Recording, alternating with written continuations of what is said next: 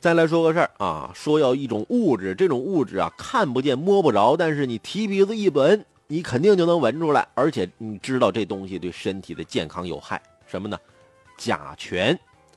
最近啊，在福州仓山区吉德堡橡树湾幼儿园的多位家长，那就致电。啊！记者就反映，开学以来，幼儿园中多名孩子出现咳嗽、红疹、角膜炎等症状，大家怀疑罪魁祸首是新新教室的装修污染。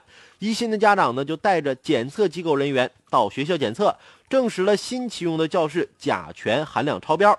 那幼儿园昨天承认，的确是有孩子身体出现异样，但不认可家长们的检测结果，承诺今天将组织权威机构进行检测。孩子在幼儿园出现了异常状况，加之一些简单的感官判断，家长对教室甲醛含量超标的疑心并不为过。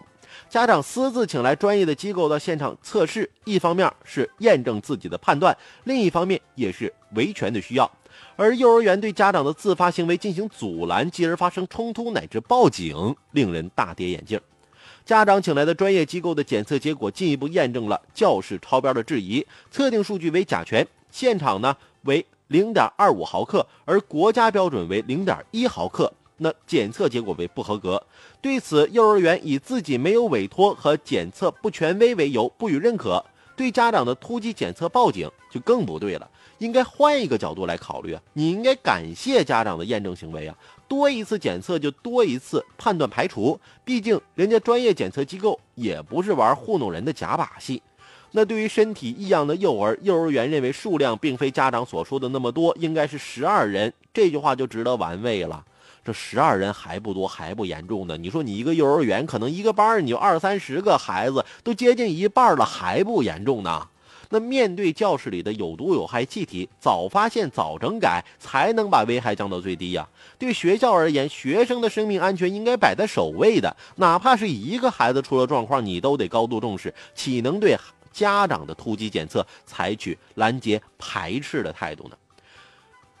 当此时啊，幼儿园和家长的目标，我觉得应该是一致的，应该是一同积极寻找孩子异常的真凶，而不应该推脱排斥，更不该有掩盖真相的念头。一旦出现了不可逆转的后果，你说孩子这甲醛得白血病了，那你咋办？你后悔不就晚了吗？幼儿园真正该报警的是购买不合格床铺啊、家具这样的商家，或者是新教室装修那些不合格的用材。你找的哪家装修公司给你装修的，达没达到你当时的这个标准呢？这帮助学生家长进行维权。假如有第三方权威机构进一步验证了教室内毒空气的危害事实，那学校你又该怎么面对呢？一个学校的毒跑道已经引起了全国的关注了，许多校园的毒跑道已经都被铲除了。教室里毒空气污染也应该引起重视。作为校方，积极接受群众的报警，积极整改，那紧绷安全这根弦儿，而不是将家长的质疑意见对立起来，甚至是反过来报警家长，这就错位了。你办学的理念就不对了，那更谈不上来要什么人民满意的教育了。那就你这样的。